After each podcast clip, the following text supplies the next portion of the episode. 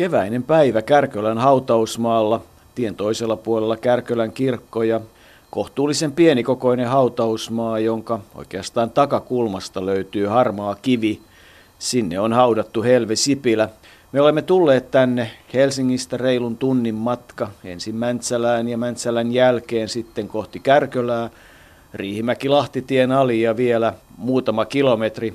Siinä ohitettiin ensin hänen lapsuuden kotinsa Maukola ja, ja sitten saavuttiin tänne hautausmaalle, jonne hänen ja miehensä Sauli lisäksi on haudattu poika Kari ja hänen vaimonsa. Mutta kyllähän Helvi Sipilän hautapaikka ainakin tällä hetkellä keväällä niin, niin näyttää aika vaatimattomalta hänen meritteihinsä nähden. No joo, kivi on tietysti tyylikäs, harmaa, harmaa kivi ja jotenkin hyvin kuvaa Helvi Sipilää, mutta tietysti tässä täytyy, kun tätä katselee, niin ottaa huomioon se, että todella se kesä on vasta tulossa ja vihreys laskeutuu vasta myöhemmin tämänkin hautausmaan suojaksi ja voisi sanoa iloksi, koska hautausmaan vihreä väri tuottaa monta kertaa iloa siellä kävelivelle, vaikka surullisesta paikasta sinänsä on kysymys. Mutta tämä hautapaikka on sikäli mielenkiintoinen, että, että ikään kuin selin tähän Sipilöiden sukuhautaan on, on sitten Maukolan hauta, jossa ovat Helvi Sipilän isä ja äiti.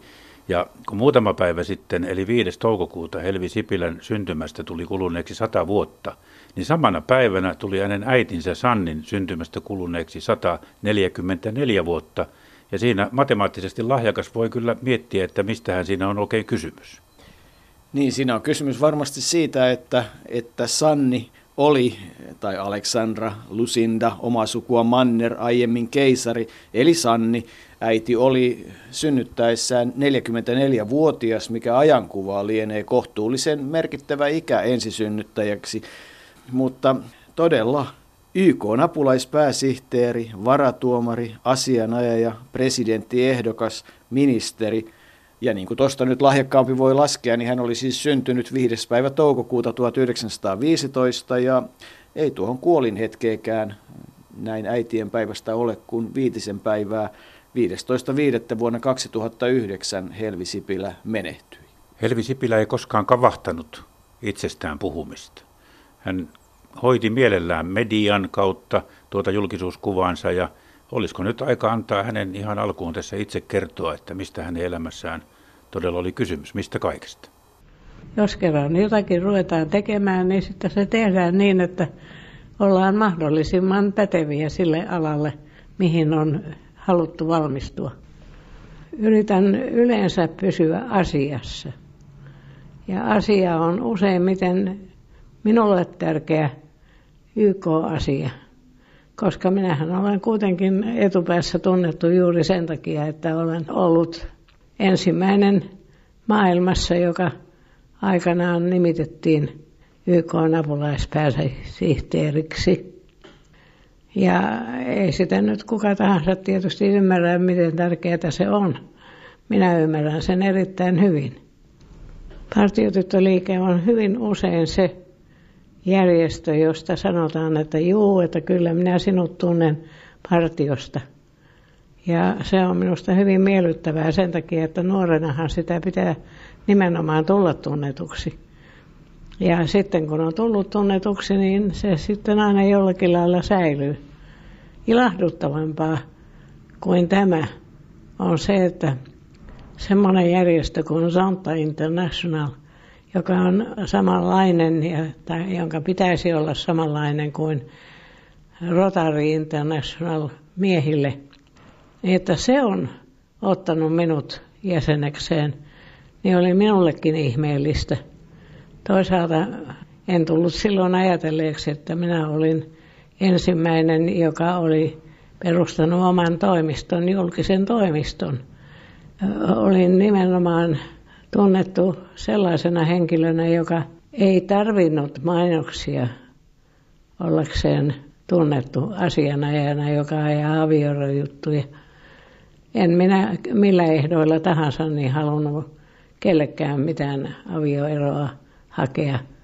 Siihen aikaan, kun Helvi Sipilä vielä hoiti kaikki avioerot, niin siihen aikaanhan ei miehelle jäänyt mitään muuta kuin kolme asiaa. Yksi oli hänen polkupyöränsä, yksi oli hänen hattunsa ja yksi oli hänen kirjoittamansa kirjat. Täytyy oikeastaan olla onnellinen, että A. ei tarvitse pohtia avioeroa, eikä B. Helvi Sipilän asianajotoimistoa ainakaan hänen vetämänään enää ole. Se oli tietysti aika kovaa aikaa niille miehille, jotka hänen koukkuunsa joutuivat nimenomaan tässä mielessä.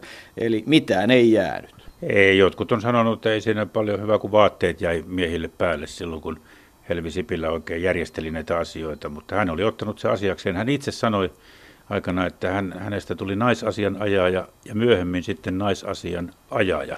Eli yhdyssana muuttui siinä kahdeksi sanaksi. Hän oli siis perheen ainoa lapsi. Tuolla Maukolassa, jossa kävimme, valkoinen päärakennus siellä on edelleen ylpeänä pystyssä, niin hän oli sen perheen ainoa lapsi ja se varmasti edesauttoi hänen elämänsä alkua. Eli ei ollut poikia, oli tosin paljon poikaserkkuja, jotka toisaalta sitten opettivat häntä käyttäytymään poikien kanssa, mutta hän sai välittömän ja täydellisen tuen vanhemmiltaan ollessaan. Hänellä oli tosin kasvatussisko sitten, kun hän täytti kuusi vuotta, mutta perheen ainoana tyttärenä hänet kyllä huomioitiin ja, ja häntä tuettiin ja siitä, siitä varmasti oli apua sille, että hänestä tuli sellainen uranainen kuin hänestä tuli. Niin, niin kuin kuultiin tuossa haastattelussa, joka muuten on tehty kymmenen vuotta sitten. Hän oli 90-vuotias tai itse asiassa tarkkaan ottaen päivää vaille 90-vuotias, kun hän itse arvioi tuota elämäänsä. Ja jonkin ajan kuluttua kuulemme äh, vähän tarkemmin ehkä niistä lapsuusvaiheista, jotka sitten vaikuttivat siihen, mikä hänestä oikeammin tuli ja, ja mitkä niin syyt ovat. Se, että hänestä todella tuli monessa asiassa ensimmäinen nainen. Hänen vanhempansa Aleksandra Lusinda, niin kuin todettiin, Sanni ja, ja sitten hänen isänsä, tilan omistaja, myöhemmin talousneuvos Vilho Maukola, joka osti tilan 1900 isältään ja, ja toimi sitten Helsingissä muun muassa Agros Oyssä aina vuoteen 1914 saakka. Kävi kyllä aika kovan tien, että Sannin sai vaimokseen, koska tämä kirjanpitäjänä K.A. Veelin Oyssä kauppaopiston käynyt Sanni joka sitten Kärkölästä Helsinkiin ja toisinpäin kulki kirjanpitäjänä ja prokuristina, niin, niin hän ei kyllä ihan heti päästänyt Vilhoa lähelleen. Ja kyllähän kerrotaan tietysti ja Järvelässä, Kärkölässä tiedetään, että he olivat salakihloissa niin sanotusti vuosikaudet, mutta, mutta sitten hän todella kosinta tapahtui YK päivänä ja heidät vihittiin elokuussa 1913 Maukolassa ja, ja, ja todella sitten siitä – parin vuoden kuluttua viimeinkin 44-vuotis syntymäpäivänään äiti sai sitten tyttären, eli, eli Helvi Linnea Aleksandra syntyi. Ja, ja se on ollut sitten äidille kyllä äärimmäisen tärkeä asia. Ja, ja kyllähän hän kaikin keinoin piti huolta siitä, että vaikeiden raskauksien ja muiden jälkeen tämä ainut tytär pysyisi ja kasvaisi ja toisi heille iloa. Niin, kyllä tiedot kertovat, että, että esimerkiksi isä ei saanut pitää edes lasta sylissään. Pelättiin kaikenlaisia tartuntoja ja muita ja en tiedä tuo, että tällaista niin kuin kosketusta isään ja hellyyttä ei ilmeisesti ollut jossain vaiheessa eikä pitkä aikaa, niin se ehkä muutti heidän suhdettaan ja muutti Helvi Sipilän suhdetta sitten omiin lapsiinsa myöhemmässä iässä. Hän oli, hän oli neljän lapsen äiti, mutta, mutta siitä huolimatta niin kuitenkin aika paljon pois kotoa ja ja, ja sillä tavalla perhe eli lastenhoitajien kanssa, mutta siihen palaamme myöhemmin. Ja hän eli sitten siellä Maukolassa silloin nuorena tyttönä hyvinkin suojattua elämää, joka alkoi purkautua vasta sitten, kun hän pääsi Lahteen kolmannelle luokalle yhteislyseoon. Ja, ja silloin hän tutustui myös tuohon partiotoimintaan, joka on aika määräävässä asemassa ollut tämän, edelleen tämän urakehityksen kannalta. Sitä koulua käytiin osin Maukolassa pari ensimmäistä vuotta, mutta sitten hän oli hetken aikaa myös, niin kuin itse sanoo, nuoren opettajan William Vuolteen opissa. Tämä nuori mies oli tullut Järvelään opettajaksi ja todella 27-12-vuotiaana sitten Lahden yhteiskoulun kolmannelle luokalle ja sinne sen kasvatti sisar Paulan kanssa ja silloin hän todella liittyi siihen partiolippukunta Lahden tähtityttöihin. Ja se on kaikki tietyllä tavalla sitten ollut myös sen yhteiskunnallisen uran todellinen alku.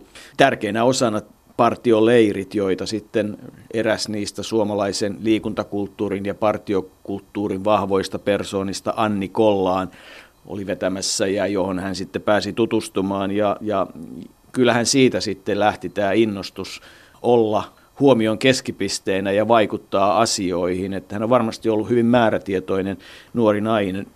Hän oli määrätietoinen itse asiassa, jos vähän poiketaan vielä sinne aivan alkuun, niin jo silloin siellä Eiran synnytyssairaalassa, jossa, jossa tuota, kätilöt olivat sanoneet sitten Sannille, että teidän tyttärenne on ilmiselvä johtaja.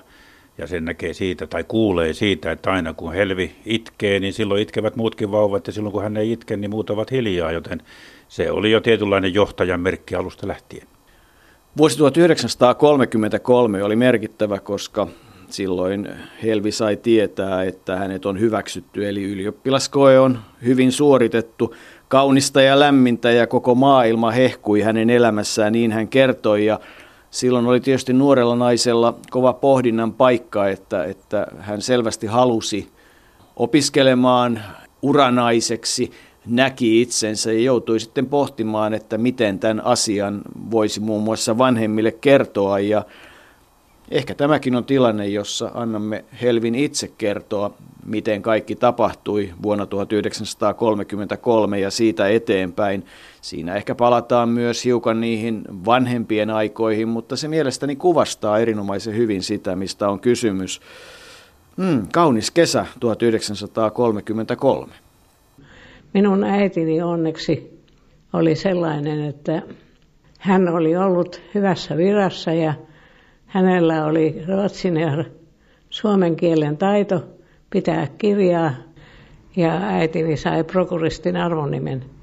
Äitini oli mielestään antautunut hyvin harvinaiselle alalle, eikä hän ollenkaan olisi minun isäni huolinutkaan aviomiehekseen jos ei tämä olisi niin hämmästyttävällä tavalla tullut tämä kosinta siellä junassa. Isäni puolestaan oli niin syvästi rakastunut äitiini, että hän ei olisi millään halunnut luopua, niin hän sitten kosi kirjeitse, niin kuin siihen aikaan saattoi olla tapana. Ja se kumma kyllä sattuu olemaan nykyinen YK-päivä. Se päivä, jona, jona hän sitten sen kosintansa lähetti Lammilta, eli naapuripitäjästä. Se oli kyllin kaukana, jotta saattoi vaikka mitä kirjoittaa. En usko, että isällä enempää kuin äidilläkään oli mitään syytä koskaan katua sitä, koska isäni rakensi kaikki sen meidän kotitilamme rakennukset ja sitten kun tuli minun vuoroni kertoa isälleni, mitä minä ajoin tehdä, niin se oli sinä keväänä, jolloin minä olin ollut ylioppilaskokeilassa ja olin saanut tietää, että minut on hyväksytty.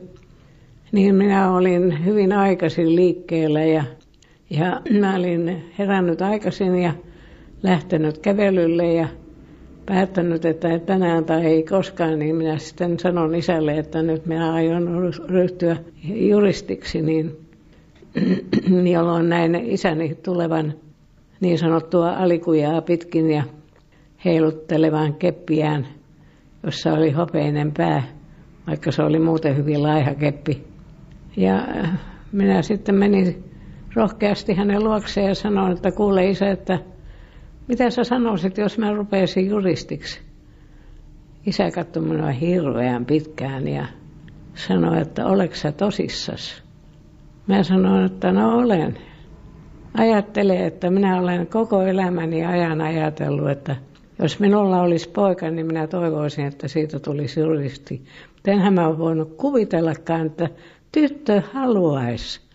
Että sinähän annoit minulle suuren lahjan. Ja siitä se sitten lähti.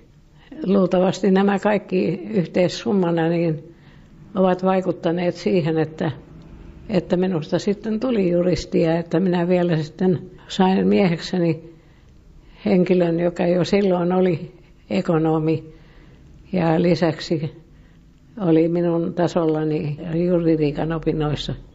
Eikö Arto olekin niin, että kun kuuntelee, mitä Helvi tuossa kertoi, Helvi Sipilä siitä päätöksestä ryhtyä juristiksi ja miten siihen se isätuki saadaan ja, ja mitä kaikkea siihen liittyy, niin, niin kyllä nämä asiat selventää sitä, miten hänestä tuli sellainen kuin tuli. Toki selventää, mutta taustalla tietysti kaikkein tärkeimpänä on ollut hänen oma, oma todella kova tahtonsa menestyä elämässä ja, ja hoitaa ihmisten asioita ja olla myös esillä. Kyllä me tässä kun on yritetty löytää Helvi Sipilä, ihmistä Helvi Sipilä ja, ja kaikkea mitä hänen elämänsä on kuulunut, niin kyllä on käynyt selville se, että kyllä Helvi Sipilä nautti tuosta asemastaan ja nautti niistä monista etuoikeuksista, joita se toi tullessaan, mutta oli vilpittömästi myös sitten huolestunut kyllä maailman asioista, pakolaisasioista, maailman rauhasta, kaikista tämmöisistä tähtäsi kaikkeen hyvään, mutta, mutta lähti myös siitä, että hänen oma minänsä tulee esille. Kyllä se korostetusti kuuluu noissa haastatteluissakin, että hän mielellään puhui itsestään. Ja alku oli, alku oli se, jossa tuota, hän sai sitten ikään kuin kovuutta tähän maailmaan, oli se, että kun hän perusti tuon oman asianajotoimistonsa, toisena naisena Suomessa perusti oman toimiston. Hän oli 16 naisvaratuomari kautta aikojen ja 38 naisjuristi Suomessa, mutta, mutta tuo asian ja toimiston perustaminen tietysti oli se aika ratkaiseva homma. Siinä sitten hoidettiin aika paljon niitä avioeroasioita ja on jotenkin, eh, Helvi Sipilähän ei missään eh, artikkeleissa ole koskaan kritisoitu kovin paljon. Ainoa poikkeus lienee tuo 80-luvun alussa syntynyt Helsingin Sanomien toimituksen tekemä, poliittisen toimituksen tekemä Tamminiemen pesäjakajat-kirja, mutta avioeroasioita Helvi Sipilä silloin hoiti ja, ja siitä hän tuli alkuun kuuluisaksi, mutta samaan aikaan tuli sitten tuo pakolaiskysymys eh, ja pakolla halu auttaa pakolaisia ja se syntyi sen kautta, että hän oli kansainvälisen partioliikkeen eh, avulla tuolla pakolaisleireillä Lähi-idässä ja huomasi siellä sitten, sitten minkälainen hätä siellä todella on ja, ja koska siihen aikaan sitten nuo pakolaiset olivat hyvin pitkälle Israeliin liittyviä, niin Helvi Sipilän suhtautuminen Israeliin oli oli kyllä ainakin vähintäänkin viileä sitten hänen elämänsä aikana, mutta kyllä hänen halunsa auttaa pakolaisia oli se, joka, joka ajoi häntä noihin kansainvälisiin virkoihin. Loikataan vielä takaisinpäin vuoteen 1929, jolloin todella se partioliittoleiri Anni Kollaanin tapaaminen ja se oli todella merkittävä näyttäjä. Partio oli tämmöiselle murrosikäiselle nuorelle naiselle kovaa johtajakoulutusta ja kansainvälistä koulutusta. Ja, ja hän itse sanoi, että myös koti oli kansainvälisesti suuntautunut, eli että, että siellä asioista puhuttiin ja maailmanpolitiikkaa pohdittiin. Ja kuvaavaa ehkä oli, että vuonna 1933 ylioppilaskirjoituksessa hän vastasi kansainliittoa koskevaan kysymykseen maailman rauhasta. Ja se on tietysti ollut tärkeä asia. Tärkeää tietysti sitten ihan niihin aikoihin liittyy se, että että se harjoittelu siellä maalaiskäräjillä Asikkalassa ja, ja sen yhteydessä, jossa hän tapasi tulevan aviomiehensä Saulin jo vuonna 1934, joka kutsui hänet siis pysyväksi daamikseen ylioppilaskunnan laulajien eri tilaisuuksiin. Ja, ja niin kuin todettua, käräjäryhmä 3 plus 3 miehet ja naiset vieraili Maukolassa ja silloin isä Vilho ainoan kerran tapasi tulevan vävynsä ja ilmoitti pitävänsä siitä. Vilho Maukolahan kuoli vuonna 1935. Mutta se ylempi oikeustutkinto, jonka hän sai maaliskuussa vuonna 1939, silloin 39 heinäkuussa olivat niin sanottu Pax Ting, eli rauhan käräjät, partioleiri Unkarissa, partiotyttöjen maailmanleiri, ja Suomesta oli mukana 120 henkeä. Helvi johti sitä, ja hän näki sitten matkalla kyllä jo ne maailman merkit, jotka näkyvät muun muassa Saksan läpi tultaessa, vaikka he eivät silloin osanneet niitä oikealla tavalla katsoa. Ja sitten tullaan syyskuun kolmanteen päivään vuonna 1939, jolloin Sauli ja Helvi vihittiin Maukolassa päivänä, jona Ranska julisti sodan Saksalle, ja, joka oli jo hyökännyt Puolaan, ja radiostahan se tieto silloin tuli. Niin, Saksa hyökkäsi silloin Puolaan, ja sittenhän tietysti sota julistettiin, koska Puolalle oli annettu sitoumuksia lännestä päin. Jossain kirjoituksessa on sanottu kätevästi, että, että avioliitto solmittiin 3.9., jolloin syttyi toinen maailmansota, eli sillä ei kuitenkaan ole viitattu siihen avioliittoon. Se ei tarkoittanut sitä, vaan se nyt oli vain sattuma. Suomeen sota tuli sitten vasta myöhemmin marraskuun lopussa, jolloin talvisota syttyi ja, ja talvisodan aikana tietysti Helvi Sipilälle löytyi tehtäviä. Hän oli raskaana, mutta hän oli myös sitten ilmavalvontalottana hoiti oman osuutensa sitten isänmaan puolustamisesta ja isänmaahan hänelle oli erittäin tärkeä monessakin suhteessa, joten se oli ehkä sopivakin tehtävä juuri hänelle silloin. Hauska kuriositeetti niiden häiden jälkeisestä päivästä on se, että itse häämatka ei silloin ollut kovin kansainvälinen, tai ehkä se Aulanko sitten oli se kansainvälisin paikka, mutta eihän se nyt kovin pitkälle sieltä Kärkölästä ja Maukolasta suuntautunut Hämeenlinnan Aulangolle, jossa vuorokauden mittainen matka, mutta silloin todella nämä käräjät, hän istui Lahdessa käräjiä ja se Lotta komennus, ilmavalvontatyöt ja ne tarinat siitä, miten, miten hän esikoispoikansa Karin kanssa vietti aikaa, toisin sanoen kun Kari oli hänen patsassaan talvisodan aikana ja syntyi siis 40 ja, ja tietysti siihen Kariin tätä myötä syntyi sitten hyvin erikoislaatuinen suhde. Ilkka syntyi 42, Jorma 45, Kirsti 49 ja, ja kaikki lapset ovat omassa elämässään menneet kohtuullisen pitkälle saaneet hyvän akateemisen koulutuksen. Kaksi on lääkäri ja yksi sosiaalipolitiikan professori. Ja, ja kyllähän tietysti sitten Helvi Sipilän julkisuuskuva kuvi kuluu hyvin se, että hän sanoi, että ei hän äitiyslomia pitänyt, hyvä kun olen ehtinyt synnyttää. Niin, hän sanoi, ja äänestämässä käytiin ambulanssilla jopa, joka tietysti tuntuu nykyaikana aika erikoiselta tapaukselta.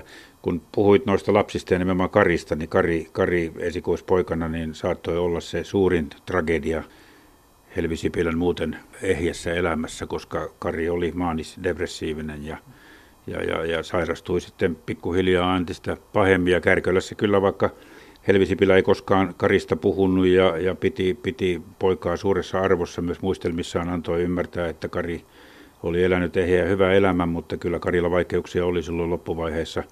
Kärkölässähän siellä Maukulassa asui ja, ja, ja sitten Kärkölässä kerrotaan yhä vieläkin, että kun maanisessa vaiheessa Kari saattoi jaella siellä kylänraitilla kukkia kaikille, tai sitten kerran lahjoitti lipputankoja eri puolille, eli maaninen vaihe tuotti tämmöisen, ei mitään sinänsä pahaa, mutta tietyllä tavalla tämmöisen kyläkahelin maineen, ja, ja tuota depressiovaihe taas oli sitten se paljon synkempi hän, hän sitten kuoli aivoverenvuotoon suhteellisen nuorena ja, ja, ja se hänen lyhyt avioliittonsa, joka kesti vain vuoden, niin hänen vaimonsa, joka makaa tuossa samassa haudassa, niin, tai lepää tuossa samassa haudassa, niin kuoli ihan vain muutaman vuoden Karin jälkeen. Se oli varmasti se Karin kohtalo Helvisipilän elämän suurimpia tragedioita ja, ja, ja tietyllä tavalla vaiettu juttu, mutta, mutta ihmisellä, jokaisella meillä on omat vaiheemme ja niin on ollut myös Helvi Sipilällä, vaikka suuri osa hänen elämästään on kuitenkin ollut ikään kuin kirkkaammissa saleissa. Todella hyvin konkreettisesti ja sehän tarkoitti sitä, että perheessä lapsia huolehti aina koulutettu hoitaja. Hän on itse sanonut, että kun hän ja miehensä olivat ansiotyössä ja tienasivat kuitenkin kohtuullisen hyvin, niin mikä ongelma se oli hankkia lastenhoitaja, jolle sitten maksettiin hyvää palkkaa tarvittaessa lastenhoitajia taisi olla useampia ja, ja sitten vielä keittiöstä huolehtivia ihmisiä. Jälkeläisten mukaan osa hoitajista ei nyt sitten ihan välttämättä kaikkien nuorten mieleen olleet, että siellä oli muun muassa aika voimakasta uskonnollisuutta ja helluntaalaisuutta ja, ja viikonloput saattavat olla varsinkin vanhempien poissa ollessa kohtuullisen ankeaa aikaa. Kyllä tämä suhde lapsiin oli ollut erilainen, että ura vei ja, ja se oli perheessä hyväksytty ja se, se on ollut tämän, tavallaan niin kuin ensimmäisen naisen ongelma, eli hän, hänen piti läyttää tietä ja se vaati uhrauksia, joskin toisaalta Helvi Sipilän oma narsistinen, sopivasti narsistinen luonne, niin, niin mahdollisti sen, että hän oli sen valmis ottamaan. 1941 ylimääräiseen virkaan Turun hovioikeuteen ja varatuomariksi samana vuonna, sitten muun muassa Lohjan tuomiokunnan notaarina, kansanhuoltoministeriön osastosihteerinä, korkeimman hallinnotoikeuden esittelijänä aina vuoteen 1951 tavalla jos toisella ylimääräisenä virkamiehenä – ja sitten jatkosodan ollessa kääntymässä loppupuolelleen asemasotavaiheessa 11.11.1943 hän perusti sen oman aseenajotoimistonsa ja onhan se kuriositeetti sekin päivä, ensimmäisen maailmansodan päättymispäivä. Niin, kyllä kai näitä kuriositeetteja löytyy, jos oikein etsitään. Joka päivä on jotain tapahtunut tässä maailmassa, eihän siitä päästä mihinkään ja hyvä näin. Mä en tiedä, joko me olisimme valmiita siirtymään sitten ajassa eteenpäin tuonne yhdistyneiden kansakuntien tehtäviin vai onko sinulla vielä tässä sillä välillä jotain kerrottavaa? No onhan siinä tapahtunut tietysti aika paljonkin asioita ja kyllähän tietysti sen oman asianajotoimiston perustaminen 1946 hänet hyväksyttiin asianajoton jäseneksi ja ne tilat hän sai valokuvaajan alivuokranaisena ja, ja äiti ja kummiseta takasivat lainen, jolla toiminta saatiin käyntiin. Alun perin vain yhdellä naisjuristilla oli ollut toimisto aiemmin ja hänen nimensä jo mainittiin, eli Agnes Lundahl. Ja, ja tätä toimintaa jatkui sitten aina vuoteen 1972 saakka, joten oli siinä jos jokunenkin avioero-oikeudenkäynti, kun ottaa huomioon ajat sodan jälkeen, yleislakon ja sodan turruttamat miehet ja perhesuhteet, niin, niin kyllä siinä on ehtinyt tapahtua. Silloin hän myi sen asianajotoimistonsa pois, mutta eihän sitä myöskään ihan, ihan äh, kiistattomana voida pitää. Kyllä hän herätti siellä asianajotoimistossaan myös tunteita. Ei se ilmapiiri, varsinkin jälkeläisten mukaan siellä äh, asianajotoimistossa aina ihan hehkeää ollut, että että Helvi, Helvin luonne tuli sielläkin aika vahvasti esiin, mutta merkittävän uran hän silti teki. 1960 on oikeastaan merkittävä virstanpylväs siinä mielessä, että, että silloin naisten asiaa käsittelevän komission Suomen edustajana ensimmäisen kerran oli Helvi Sipilä, oli sitten aina sinne vuoteen 1972 saakka tavalla jos toisella. Samaan aikaan hän oli partiolaisten ylijohtaja, partiotyttöliiton varapuheenjohtaja jo 41 ja ylijohtajana 69 saakka ja samaan aikaan naisjurissien yhdistys, että kyllä tekemistä riitti. Tekemistä riitti ja vielä, vielä tuosta, tuosta hänen maineestaan niin kuin kovana asianajaja nimenomaan avioeroasianajaja ja naisten puolella olijana. Jos kohta kyllä siellä miehetkin kävivät hänen luonnaan. Muun muassa väitetään, että Johannes Virolainen palkkasi hänet ennen kuin Kaarina Virolainen olisi ehtinyt, joten varmisti sillä tavalla sen avioeronsa silloin aikanaan, mutta mm, Tamminiemen pesäjakait kirjassa ainakin väitetään, että, että salapoliisin kirjailija Susi Kosken luoja Mauri Sarjola olisi joskus muistellut jopa katkerana, että mies sai olla onnellinen Helvi Sipilä hoitama avioeron jälkeen, jos vielä pääsi hakemaan hattunsa ja palttoonsa kotoa, joten kyllä siinä sitten otettiin kaikki pois, mikä oli mahdollista, mutta tuossa jo sivusit tuota YK-toimintaa, eli hän aloitti YKssa jo erilaisissa tehtävissä 60-luvulla hyvissä ajoin ennen tuota nimitystä apulaispääsihteeriksi vuonna 1972. Apulaispääsihteerin eh, nimityksestä on paljon puhuttu sitten, sitten, että oliko se merkittävä virka vai ei. Helvi Sipilä itse piti huolen siitä, että Suomessa uskottiin sen olevan merkittävä virka, ja kyllä se monella tavalla merkittävä virka oli. Hän oli joka tapauksessa ensimmäinen nainen, joka siihen virkaan valittiin. Siinä on tietysti taustoja, miksi, miksi tämä valinta tapahtui, mutta siitä me emme pääse mihinkään, että hän kahdeksan vuotta hoiti sitä virkaa vastuualueena sosiaalinen kehitys ja, ja tuota humanitaariset asiat. Ja tuo sosiaalisessa kehityksessä Helvi Sipilä aina näki, että lähtökohtana täytyy olla naisen aseman sosiaalinen kehitys ennen kuin todellisia muutoksia voi yhteiskunnassa ja, ja maailmassa tapahtua. Rauha ja se sosiaalinen kehitys, ne olivat ne asiat, joihin hän puuttui. Hän toimi erittäin voimakkaasti tuon asian, asian hyväksi. Sen sijaan jossakin on arvosteltu, että sitten hän, häneltä niin kuin Pohjoismaissa vähän siihen aikaan muutenkin, niin vanhusten ja ikääntyvien ihmisten asemaan ei juuri kiinnitetty huomiota, mutta Helvisipillä toisaalta olikin sitä mieltä, että vanhuksista ei pitäisi edes sinänsä puhua. Hän itse oli niin reipas kuolemaansa saakka lähestulkoon, että, että tuota, hän ymmärrettävästi niin kuin koki sen, että kyllä vanhakin voi olla toimiva ja aktiivinen jäsen. Hän toivoi, että pannuksista ei puhuttaisi, vaan puhuttaisiin senior citizens, niin kuin Yhdysvalloissa on tapana, eli seniori kansalaisista. Ja, ja itse hän koki olevansa aina semmoinen, hän oli hyvin aktiivinen ihan lähestulkoon loppuun asti itsekin. Otetaanpas Arto yhteys Yhdysvaltoihin. Helvi Sipilästä tuli täten YK ensimmäinen naispuolinen apulaispääsihteeri. Hänen hoidettavakseen tulevat sosiaaliset ja humanistiset kysymykset, joihin Helvi Sipilä on vuosien varrella erinomaisesti perehtynyt ja joiden kohdalla hän on saanut aikaan edistystä toimien Suomen YK-valtuuskunnan jäsenenä taitavasti ja tarmokkaasti useiden yleiskokousten istuntakausina. Helvi Sipilän kyvyt ja asiantuntemus eivät ole jääneet maailman diplomaateilta eikä päämajan virkamiehiltä huomaamatta, ja niinpä hänelle sälytettiin yhä vaativampia tehtäviä. Viime syksyn yleiskokouksessa hänet valittiin kolmannen komitean puheenjohtajaksi. Helvi Sipilän rauhallinen tasapuolisuus, asiallisuus ja samalla sopiva annos inhimillisyyttä, jopa tarvittaessa huumoriakin, on nyt valjastettu muutamaksi vuodeksi maailmanjärjestön käyttöön. Päämajassa todettiinkin maanantai-iltana, että harvoin on nimitys osunut niin oikeaan kuin Helvi Sipilän kohdalla. Suomalaisia kiinnostanee myöskin toinen varsin korkean tason henkilö uutinen YK päämajasta. Evästi Lassi Koho, jonka virkakausi päättyi Utantin erotessa, jäi Waldheimin pyynnöstä hoitamaan edelleenkin pääsihteerin sotilaallisen neuvonantajan tointa.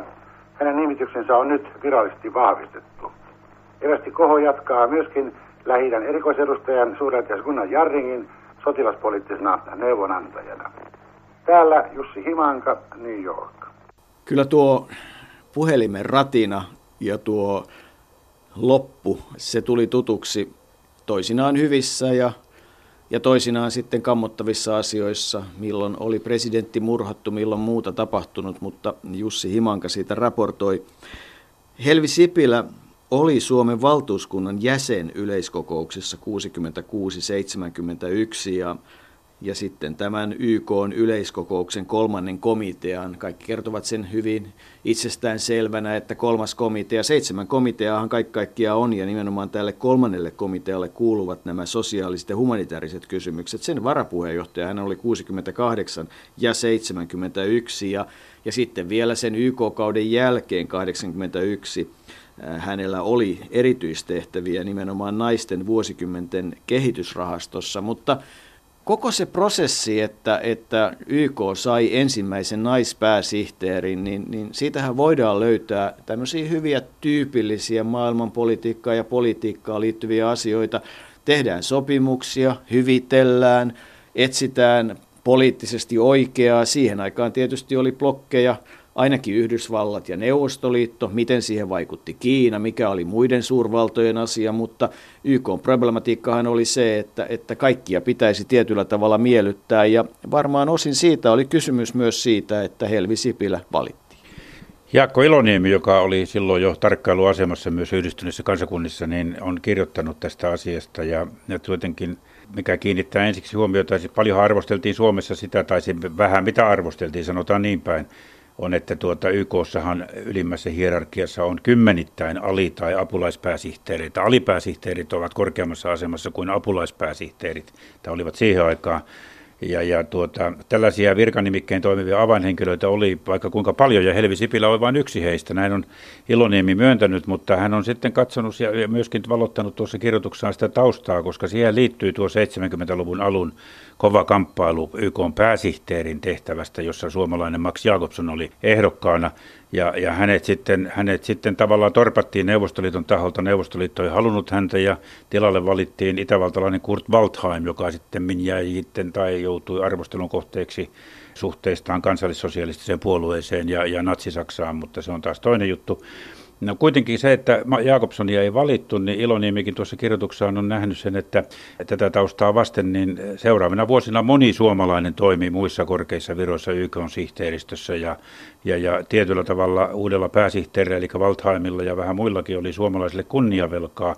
Ja toisaalta sitten Suomesta löydettiin hyviä ehdokkaita tiettyihin virkoihin. Ja, ja yksi heistä oli Helvi Sipilä, joka, josta näin tuli apulaispääsihteeri. Ja kaikkiaan kahdeksan vuotta hän tuota virkaa hoiti ja jäi sitten siitä pois täyttäessään 65 vuotta, mutta kyllä se merkittävä virka oli ja sen ennen kaikkea, että hän oli kuitenkin ensimmäinen nainen apulaispääsihteerinä tuossa kansainvälisessä järjestössä, maailman, maailman rauhanjärjestössä, näinkin voidaan sanoa, niin, niin ei, ei, sitä, ei sitä sovi väheksyä.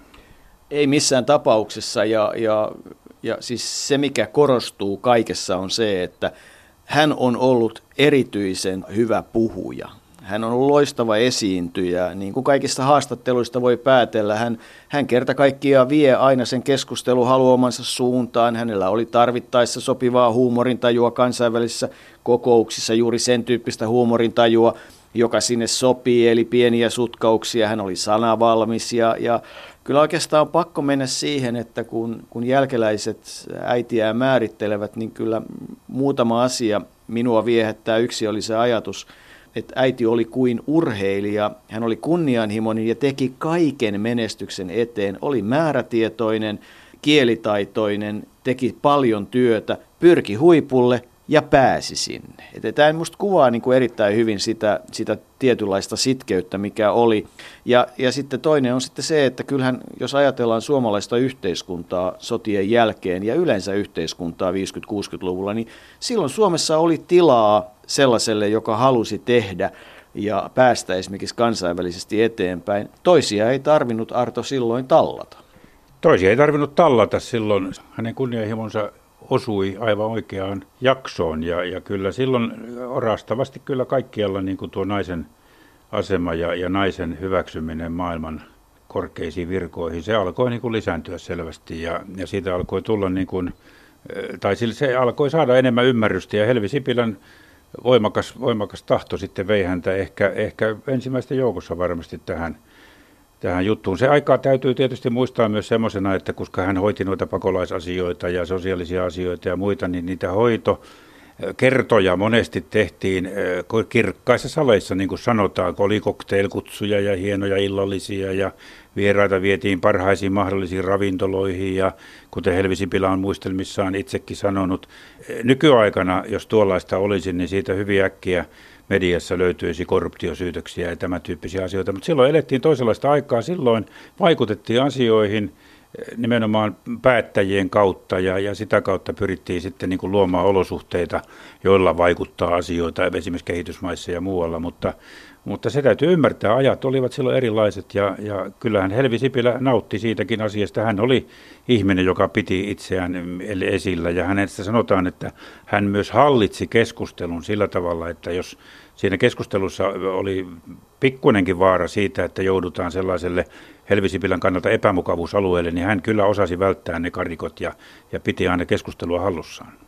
Naisten alistettu asema on kehityksen este, naisten tasa-arvo on kehityksen edellytys siinä muun muassa, mitä hän ehdottomasti on korostanut. Ja kyllähän merkittävää on ollut kansainvälinen naisten vuosi ja se konferenssi, jolla se alkoi Meksikossa. Ja kyllä naisten tasa-arvoa tuntevat asiat hyvin muistavat kaupungit Meksiko, Kööpenhamina, Nairobi ja Peking, jossa näitä konferensseja on järjestetty. Ja, ja tähän nimenomaan Helvi Sipilällä on valtava ansio ja varmasti se on sitten yksi niitä asioita, jonka vuoksi hänet on ties kuinka monta kertaa kunniatohtoriksi mm, niin sanotuksi julistettu, tai sen arvonimen hän on saanut, ja, ja kyllähän hän sai toisena naisena vuonna 2001 ministerin arvonimen muun muassa näitä, eli, eli kyllä hänen työtään on myös muodollisesti arvostettu. Niin, Marjatta Väänänen oli ensimmäinen, joka sai ministerin arvon, siis sillä ei ole mitään tekemistä tämä hallituksessa istuvien ministerien kanssa, jos kohta Marjatta Väänänen toki oli myös sellainen ministeri, mutta ministerin arvon ja Elvi Sipilä todella vuonna 2001. Ehkä siihen edesauttoi myös se, että kyllä osa Helvi Sipilän tunnettuvuudesta Suomessa on sitten liitettävä myös tuohon presidentin vaaliin vuonna 1982. Silloinhan pidettiin niin vaalit olivat 81, mutta 82 alkoi sitten kausi, joka, joka oli vain, silloinhan Kekkonen luopui 81 syksyllä virasta sairastumisen takia ja, ja tuota, hänen kautensa piti jatkua vuoteen 84, mutta 82 sitten tuli, tuli uusi presidentti ja, ja niissä vaaleissa sitten Helvi Sipilä oli ensimmäisenä naisena presidenttiehdokkaana ja kyllä sekin on aika merkittävää, kun katsotaan sitä kehitystä, mitä Suomessa – ja Suomen presidenttiydessä on sen jälkeen tapahtunut. Mennään oikeastaan kuulostelemaan aika tuoreeltaan niitä mietteitä, mitä se ehdokkuus Helvi Sipilälle merkitsi. Varatuomari Helvi Sipilä, te olette nyt liberaalisen kansanpuolueen presidenttiehdokas. Te olette puolueisiin sitoutumaton, mutta voitteko määrittää, mikä on teidän poliittinen näkemyksenne? Se ei ole puoluepoliittinen. Minun poliittinen näkemykseni on nykyistä yhteiskuntajärjestystä kannattava. Ja mitä ulkopolitiikkaan tulee, niin suomalaiselta tuskista tarvitsee edes kysyä. Se linja, joka on valittu, on oikein. Miten te arvioitte tämän oman menestymismahdollisuutenne tässä vaalikampanjassa? Minä en ole lähtenyt pyrkyrinä millään lailla liikkeelle. Minä olen katsonut velvollisuudekseni vastata myöntävästi erityisesti sen takia, että Suomessa nyt ei koskaan ennen ole ketään naista edes pyydetty ehdokkaiksi. Ja ehkä pitää nimenomaan olla nainen, jotta ymmärtää sen merkityksen, mitä se sitten seuraaville polville tarkoittaa, että edes on ollut joku kandidaatti. Liberaalisen kansanpuolueen eilisessä puolueen valtuuston kokouksessa tuli hyvin korostuneesti esiin se, että liberaalit, liberaalien valitsijamiehet eivät missään tapauksessa ainakaan saisi missään vaiheessa mennä sosialistin taakse. Mikä on teidän näkemyksenne tästä asiasta? Niin, minä sanoisin, että kukaan ei voi lopullisesti kontrolloida, miten kukin äänestää. Se on tietysti vain jonkinlainen linja, jonka he ovat antaneet, ja sehän on heidän asiansa. Minä en ole puolueen jäsen.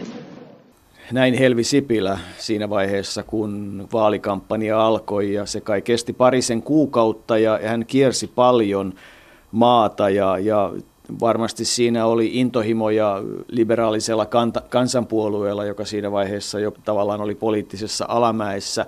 Helvi Sipilästä toivottiin varmasti puolueelle pelastavaa. Mulle itselle on jäänyt sellainen käsitys, että Helvi Sipilällä oli kohtuullisen realistinen käsitys siitä, että niin kuin tuossa haastattelussakin itse asiassa mainitsi sivulauseessa, että ehkä se sitten avaa tietä seuraaville.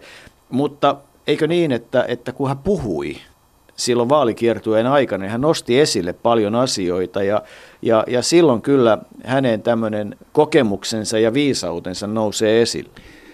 Hän nosti esille paljon asioita, jotka tietyllä tavalla korreloi kyllä presidentti Urho Kekkosen pitkään virkakauteen. Eli silloin haluttiin selvää muutosta niin kuin monessa asiassa. Ja Helvi Sipilä oli yksi niistä ehdokkaista, joka otti esille nämä asiat. Hän ehdotti jo silloin vuonna 1981, että presidentti tulisi tulevaisuudessa valita suoralla kansanvaalilla. Sitten hän oli myös valmis siirtämään jo val- valtaoikeuksia, ulkopoliittisia oikeuksia presidentin, ulkoministerin ja ulkoasian, eduskunnan ulkoasianvaliokunnan hoidettavaksi yhteistoiminnassa.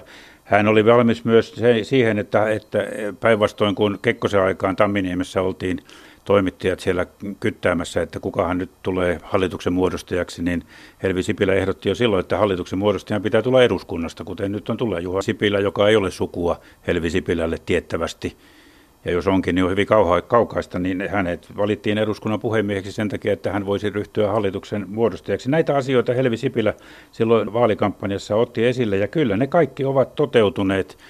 On ehkä väärin sanoa, että ne olisi juuri tämä Helvi Sipilän ulostulon ansiosta kaikki toteutuneet, mutta ne olivat asioita, joita, joita Kekkosen pitkän valtakauden jälkeen alkoi nousta pintaan ja, ja haluttiin muutosta. Ja, ja kyllä siihen suuntaan sitten tämä maa on mennyt, kuten myös se, että meillä on ollut Yksi melkein naispresidentti Elisabeth Rehn, joka hävisi niukasti Martti Ahtisaarille ja senkin takia hävisi, että Ahtisaari ei ollut poliittinen henkilö myöskään sillä tavalla. Ja sitten vuonna 2000 lopulta niin Suomeen saatiin nainen presidentiksi, joten kyllä ne, ei siinä nyt mennyt kuin parikymmentä vuotta siitä, kun Helvi Sipilä oli ehdokkaan. Minusta on äärettömän hienoa, että me nyt sitten tällä yrityksellä olemme todella päässeet siihen, että nainen on valittu presidentiksi. Mehän olimme hyvin lähellä sitä silloin, kun Elisabeth Rehn oli ehdokkaana ja me olemme nyt nähneet jälleen yhden kuusivuotiskauden sikäli uudenlaisena, että tässä on ollut nyt ensimmäistä kertaa tällainen kansanvalitsema presidentti. Ja ainakin minä henkilökohtaisesti näen sen suurena voittona, että hän on ollut niin lähellä kansaa ja niin lähellä toisaalta kaikkia muita valtioita, että hän on siis nähnyt sen vaivan, että hän on kulkenut ympäri maata ja hän on itseään säästämättäni ollut melkein mahdottoman kansainvälisen aikataulun kanssa liikkeellä. Minä tunnen meidän tämän uuden presidenttimme oikeastaan aika lailla pitkän ajan takaa. Perustin tähän maahan aikanaan yhdessä ystävien kanssa Suomen pakolaisapuyhdistyksen ja Silloin halusin siihen eräiden järjestöjen edustajia, joilla varmasti olisi paljon sanottavaa ja järjestövoimaa takanaan. Ja Tarja Halonen oli se, joka tuli ammattiyhdistysliikkeen edustajana ja juristina. Ja minä olen siitä saakka kuulunut hänen ihailijoihinsa. Hän on aina ollut luotettava, hän on aina ollut rehellinen ja hän on aina halunnut ajaa ainakin sellaista ihmisoikeus- ja sosiaalipolitiikkaa, joka on ollut minun mielestäni oikein. Näin Helvi Sipilä siis arvioi Tarja Halosta juuri valittua tasavallan presidenttiä ja kyllähän tietysti siinä vaiheessa oli koettu se, että Suomessa oli naispresidentti. Suomi ensimmäisenä maailmassa myönsi naisille äänioikeuden ja, ja niin edelleen. Että, että kyllähän niin kuin se työ, suomalaisten ja suomalaisnaisten työ tasa-arvon edistämiseksi niin on näkynyt niin kansallisesti kuin sitten Helvi Sipilän kautta kansainvälisesti. Hänen persoonansa on niin kuin hauskasti kaksijakoinen. Hän on ollut määrätietoinen, narsistinen, äärimmäisen älykäs, pedantti ja, ja halunnut asioita, mutta, mutta sitten taas vastaavasti niin kyllä ne aikaansaannokset puhuvat puolestaan, vaikka monesti vähäteltiin ikään kuin sitä kolmatta komiteaa yhdistyneissä kansakunnissa ja, ja näitä tasa-arvokysymyksiä, niin, niin kyllähän se vaan niin on, että, että vasta siinä vaiheessa, kun sosiaalinen kehitys ja taloudelliset suhteet ovat kunnossa, niin, niin ja, ja naisten asema on tasa-arvoinen, niin voidaan puhua yhteiskunnan kehittymisestä, koska, miten, milloin, mene ja tiedä. Mutta sitten toinen puoli on se, että kyllähän se tietyllä tavalla sitten inhimillisessä elämässä varmasti näkyi ja tuntui neljä lasta, jotka välttämättä eivät suinkaan aina ihailleet Helvi Sipilän uraa Tietysti pienenä siinä mielessä, että ulkomailta tuli kaikkea kivaa ja äiti oli suuri partiojohtaja. Sitten taas toisaalta jossain vaiheessa mietittiin sitä ulkokultaisuutta ja sitä toisten ihmisten kustannuksella elämistä ja pohdittiin sitä, että hän hoiti sen julkisuuskuvan muun muassa muistelmissaan niin, että ei sieltä kyllä minkäänlaista pienintäkään naarmua löydy. Naiset tarvitsivat tämmöistä järjestöjohtajaa tässä vaiheessa ja, ja niinpä lapsista sitten kasvoi aika lailla isän ihailijoita, koska äidillä oli oma maailmansa, tämän tyyppistä keskustelua. Nämä nyt on tietysti tulkintoja, mutta että, että kyllähän se koti, joka oli älyllisesti orientoitunut, kiitos isän ja päivälliskeskustelujen aikaan sai sen, että lapset loivat oman uransa. Karismaattinen, loistava puhuja, esiintyjä, ja, ja tota, mutta omalla laillaan sitten myös ehkä jonkinlainen nousukas. On ihan pakko vielä palata siihen presidentinvaaliin, koska ehkä joitakin kiinnostaa se, että kuinka paljon valitsijamiehiä Helvi Sipilä saattoi silloin saada 81 vaaleissa, niin kyllä heitä tuli tasan yksi. Ja tuo yksi oli Terhi Nieminen Mäkynen. Silloinhan puhuttiin siitä, että on vaaleissa on Helvi Sipilä ja seitsemän poikaa. Eli ei nyt sentään kääpiöitä, mutta poikia. Ja siellä olikin seitsemän miesehdokasta. Oli Mauno Koivisto, Harri Holkeri, Johannes Virolainen, Kalevi Kivistö, Jan Magnus Jansson, Veikko Vennamo ja Raino Westerholm. Ja Vennamon kanssa Helvi Sipilä, he saivat yhden valitsijamiehen, kun Koivisto sai jo 144. Ja Koivistohan valittiin sitten heti ensimmäisen valinnan jälkeen, koska SKDLn enemmistö ja tuo Vennamon ainoa valitsijamies menivät Koiviston taakse. Mutta valitsija, mitä Helvi Sipilä silloin ehdotti myös, että suora kansanvaali, niin se syntyi sitten, 88 oli viimeisen kerran valitsijamiehet, joten, joten kyllä se, se on merkittävä muutos ollut, ollut, mitä hän silloin ehdotti. Yhden valitsijamiehen hän sai, mutta, mutta monella tavalla se oli kuitenkin merkittävä avaus, että hän oli mukana ehdokkaana. Niin, ehdottomasti. Ja, ja eihän tänä päivänä sitä kyseenalaisteta. Kyllähän siis todella merkittävässä asemassa näkyviä ja kansainvälisesti tunnettuja naisjohtajia, niin loppujen lopuksi on ollut aika vähän, että, että ensimmäisenä varmasti kaikille tulee mieleen Indira Gandhi ja, ja sitten Israelista Golda Meir ja, ja tota, kerrotaan myös Helvi Sipilän kertoneen, että, että jossain YK kokouksessa hän kertoi tarinan Vigdis Finnbogadotterista, että, että Islannissa joku pikkupoika oli kuullut, että jossain maassa presidentiksi oli valittu mies. Ja hän oli ollut hyvin ihmeissään, että eihän, eihän presidentiksi voi valita miestä. Ja se oli kuulemma sitten herättänyt hyvin paljon huomiota, mutta et eihän siis merkittäviä semmoisia hyvin tunnettuja naisjohtajia, kansainvälisesti tunnettuja, niin niitä on, mutta et kyllähän se ura on vasta alkamassa. Ja, ja siihen tietysti Helvi Sipilällä ja muilla on ollut oma merkitys.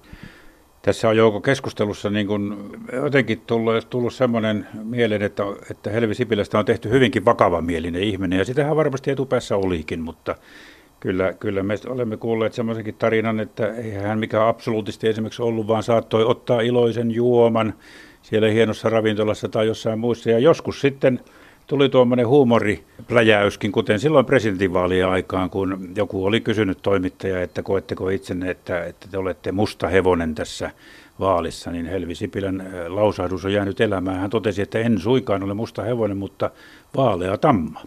Niin, ja kyllä hänestä inhimillisiä piirteitä varmasti lähtee löytymään myös kevyemmästä päästä sen lisäksi, että tietysti se inhimillisyyttä oli se esikoisen Karin tilanne ja juuri se sairastuminen siinä vaiheessa, kun hän sinne New Yorkiin lähti. Ja, ja kyllähän jonkin verran tarinoita sitten kerrotaan, että, että ei hän nyt aina välttämättä kaikkein paras muistinen ollut, että asiat saattoivat kotitalossa Maukolassa, käsilaukut sun muut kadota ja sitten aina etsittiin sitä, että kuka onneton ne oli päässyt kadottamaan ja kyllä jostain Pekingistä kerrotaan, että että hän oli vain unohtanut sen identiteettikortin tai sen lätkän, joka kaulassa varmistaa sisäänpääsyn ja, ja tuota, siinä joutuivat sitten kiinalaisille selittämään, että ettekö te tunne Helvi Sipilää.